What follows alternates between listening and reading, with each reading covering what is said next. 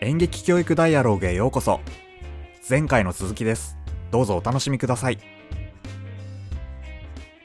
文人を語る上でやっぱその愛っていうキーワードもあの外せないなというふうに思っていて相手を観察して相手がその文人を好きになってもらうような働きかけができる他者がいれば相手にとってはその文人の構成比率が間違いなく大きくなるはずなんで相手は必ず幸せになるはずですよね。でかつ、まあ、幸せになっている相手を見たら当然自分自身も幸せになるはずなんで、うんうんうんまあ、その人といる文人うん。は、まあ、とても幸せなものになるから、うん。やっぱ、まあ、言葉あれですけど、まあ、ウィンウィンというか、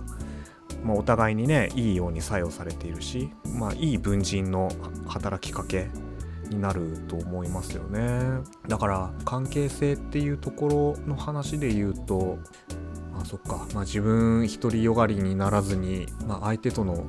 文人を楽しむっていうこととか、まあ、相手をよく観察してねこの文人と楽しんでいられるにはどうすればいいのかみたいなことを考えられるような関係性を作っていけるのがやっぱいいいいですね。うんうんうんうんうんねなんかね。インプロっていうその卒業演劇のに出会った時にうん。その教えてもらったすごく好きな言葉があってで今のその文人の話にも通じるなって思ったのが「Give your partner a good time」ああはい。うんうん。要は相手に心地よい時間を作りましょうっていう,、それをお互いにやるとそのインプロの場も要は否定するとかじゃなくお互いに次こういうふうに言ってみたら相手話しやすくなるかなっていうふうに考えながらやる。うんうん。でそれでその自分やパートナーっていうそのパートナーは、まあ、その他者の場合もあるんですけど、うん。自分の中の文人もある意味パートナーだと捉えるとああなるほど。うん。あその今その出ている自分にとってのパートナー文人に対してもどうそれが心地よい時間になっているのかっていうのを、まあ、外との関係も含めてうんこうその心地よさっていうのを探っていくっていうのをうん。多分すごい地味なことなんですけどなんか目に見えにくいものだしその感覚的なものでもあるので積み重ねないと分かんないことでもあるけどそれを意識しているかどうか。うんうん。今この時間は私にとっても相手にとっても心地よくなってるのかなっていううんうん。そこを意識して生きていくみたいなのでその積み重ねでその文人の時間は多分心地よくなっていくんだろうなっていううん。すごくそのシンプルなことではあるけどなんかそこはやっぱ大きいんだろうなってのを、うん。うん、今回話していてすごい思いましたね。うん。いや本当そうですね。私はなんなんだろうな。何がきっかけでそういうことに気づき始めたのかなまあでもやっぱあれかだからその関係性っていうところのし観点でやっぱりちょっとこう挫折体験があったりとか、うん、関係性で悩んだっていうところが出発点で他者をしっかりと観察して、うんうんまあ、相手が見ている世界相手がいる環境の中でどういう風な伝え方がいいのかみたいなところをしっかりとなんか学ん学ばないといけないなっていうことに気づいたんですけど、うんうんなかなかその日本の教育の中でそういうことを早い段階から学べる機会っていうのはなんか少ないような気がしますけどね。どうなんでしょうね最近ってね。まあなんか例えば分かりやすい話友達100人作りましょうみたいなことが最初に来てしまうと難しかったりする部分なのかもなっていうそのうん。その合わない人もいるよねっていうなんかそのそれはなんかその時の環境とかいろんな要因で心地よくない時間もあって当然なことだと思うので多分そういうのもなんか知った上でそういう経験した時にじゃあ次どうしようかっていうそのなんかある意味ちょっと失敗してしまったりうん。ちょっともうちょっとこうだったらよかったなっていう経験が多分多ければ多いほど。でその時に、うん。じゃあ次はどういう風にしてみた方がいいだろうかっていうやっぱなんかそういう失敗をしたり合わない人がいるっていうのも分かった上でじゃあどうするのっていうのがやっぱ教育としても、こうそういうのがちゃんと大事にできる。多分対話とかもそうだと思うんですけどその対話ってうんそのうん分かり合えないことみたいなことが前提にあった上ですごく意味が出てくるものだと思うので。そういう意味ではなんかその機会は多分すごい教育でもあるなとは思いつつも、まあ、そうじゃない時間も結構多かったりはするのでうん。で意外とそういう時間の中でそういうとこの大切なことが忘れられがちというかうん。なんかそのね競争みたいなことだったり点数つけられたりとかなんかその、うん。違うとこで判断されてしまったりする機会はやっぱ多いなと思うのであとはその言葉にできるうん。ことですごく評価されたりとかうん、そのさりげないとこでの調整自分の中でのちょっとしたチューニングみたいなことって評価には多分入ってこないそのなんか分かりにくいところだと思うので周りからは、うん。うん。だからそこってあんまだから教育の現場っていうよりも、まあ、やっぱそこでは親だったりあとは周りの人との中で、やっぱなんかあとはまあ子供の頃そうじゃなかったとしてもそれ以降出会っていく人の中であこの時間は心地よいなって思えるのにやっぱなんか出会ってから始まるものだったりもするのかなっていう。うん。でそれはなんかそうじゃない時間も経験してるからその違いが多分分かってきたりとか、と思うとどんな文人も多分すごく必要でうんうん。いろんな文人がなんかちょっとずつ混ざりながらというか全部が100点満点な文人でもないと思うのでちょっとその周りとうまくいかなかった文人でも自分に心地よかったら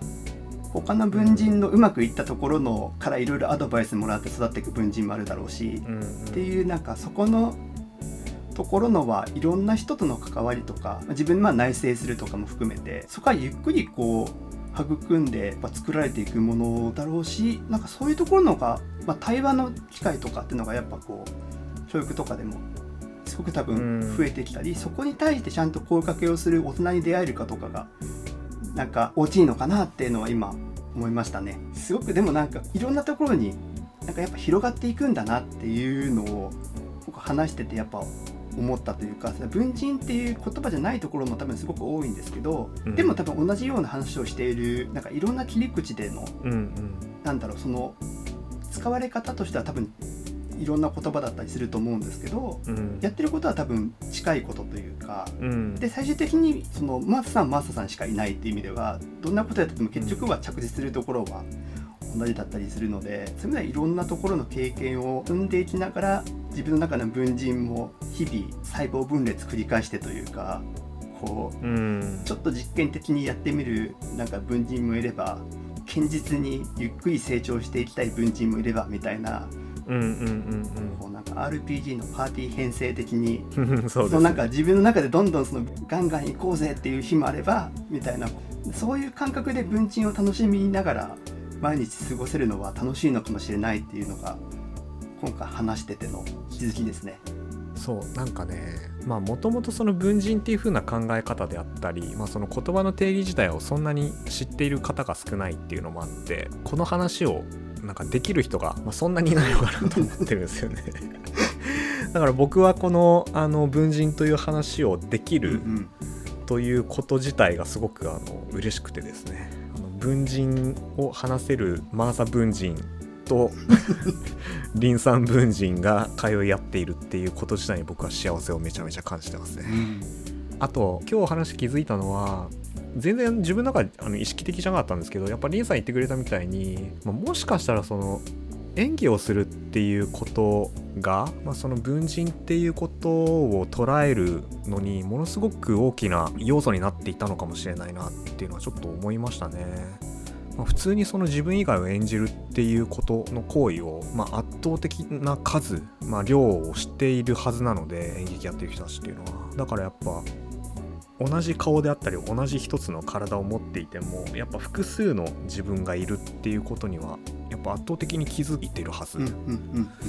ですよね。だそういうことを考えるとなんかまあ改めてちゃんと文人っていうことを考えたり、まあ、本を読んで勉強してみると人は、まあ、他者との関わり合いで複数の人人間がいる自分がいるっていうことを思うととても生きやすくなるんじゃないかなと思って。なんか最終的にはちょっと演劇と教育に関係する 内容に自分の中でちょっと最終的にはあの紐付けちゃったんですけど。なんかうんそうですね。演劇教育と文人ってすごいなんか密接に実は関連してるのかもしれないなってちょっと思いましたね。うんうん。なんかあれですねもう時間なのでなんかこう広げはしないんですけど今の聞いていてちょこっと補足というかこういう研究も出てるなと思ったのが、あの要は1個のことだけを突き詰めるのかいろんなものをやるのかっていう2つの育ち方あるよねみたいな研究もあったりしてあはい。で今の話にも近くていわゆるマーサさんって子役をやっていたとか要はその幼少期から普段の自分とそうじゃない自分っていう風に両方あるようなとこがある意味最初にあってうん。とかだから自然とその要は一つじゃない生き方をしていたっていうのも例えばベースにうんうんうん思うとだから子育てとかででもなんかこれは正解これはダメみたいな一つの物差しだけで育たせるのか、うん場所によってそこは変わっていっていいんだよっていう育ち方をするのか、うんなんかそこって多分すごく大きい。でその厳密うんにうん。もう一人なんです。正解はこれだけなんですっていう育ち方をすると多分文人っていうのも多分その分かりにくくなるというかなんだろうもう一つっていうのが強く育っていくのと場所によって違うよねって育ち方をするのと,、とかで自然とその文人的なことがしやすくなるかどうかっていうのも、まあ、教育だったりその子育ての中とかでもすごく影響があることだなと思ったのでその一個として演劇みたいな経験っていうのもそことすごく関係してくるんだなっていううん。のは思いましたね。ああなるほど。とてもいい視点ですねそれね。展開複数いけちゃいますねもうねでなんかまたなんかこの今回は番外編ではあるけど今日話したとかののをまたなんかその別の機会のとことかにもそういえばこういう話してたよねとかのでいろいろなんかいろんな人とちょこっとこういう話もしながら違う側面をいろいろみんなで探っていくみたいなのも演劇教育ダイアログの中でなんかゆるーく長くやっていく機会としていろんな人の文人を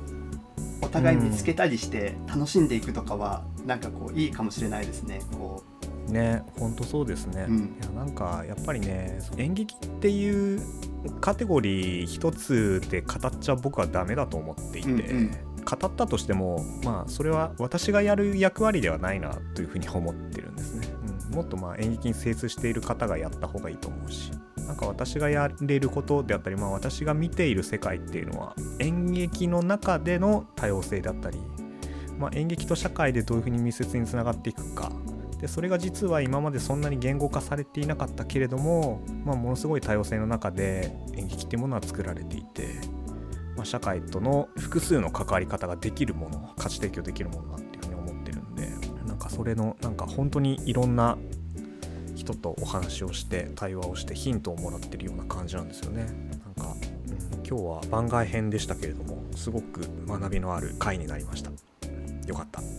いや楽しかったですね。ねありがとうございましたあり。がとうございます。はいまたちょっとねあの時間作って話しましょう。ぜひぜひ。ありがとうございます。リスナーさんついてこれだから 毎回ね、毎回これを心配することなんですけれども、あのぜひね、あの演劇教育ダイアログのツイッターであったり、まあ私のツイッターアカウントであったり、まあ今回もね、あのリンさん参加してくださったんで、リンさんのツイッターアカウントなので感想とか、あとこのことについて分かんなかったよみたいなことがあったら、ぜひぜひコメントください。まあ私たちが発信している内容が正しいとか、まあ、正しさをあの求めているということではないんですけれども、うん、なんか一つの考えるきっかけになればいいかなと思ってますので、うん、一緒に交流していけたらいいなというふうに思ってます。はい、じゃあ以上で番外編文人トーク終わりにします。ありがとうございました。ありがとうございました。えー最後にですねリスナーさんにお願いとお知らせがありますこの番組を聞いていいねと思ってくださった方はですねぜひ SNS でシェアをお願いします。ツイッターでは「ハッシュタグ演劇教育ダイアログ」と入れて感想も合わせて投稿していただけると大変嬉しいです。リスナーさんと一緒に演劇の価値を広めていくのがこの番組の目的でもありますのでぜひシェアをお願いします。2つ目のお知らせは私たちの活動の賛同者や支援をしてくださる方を募集しています。えー毎度の、まあ、お願いお知らせになりますけれども演劇教育ダイアログの活動に興味を持ってくださった方であったり、まあ、何かしらの形でね応援をしたいであったり、まあ、支援をしたいという方がいらっしゃったらぜひ一度ねお話を聞かせてください、まあ、活動の内容はですね、まあ、一緒に発し一緒にラジオ番組を配信したりあと、まあ、企画の立案であったりあと今後はですね、まあ、リアルイベントみたいな形で公開収録なんかもねいろいろと考えておりますので、まあ、そういったことをね興味持ってくださったりあと一緒にやりたいとか応援したいとかね支援をしたいっていう方はぜひあのお気軽にご連絡ください。それでは最後まで聞いてくださってありがとうございました。また次回お会いしましょう。パーソナリティはマーサとリンでした。あありがとうございましたありがとうございました。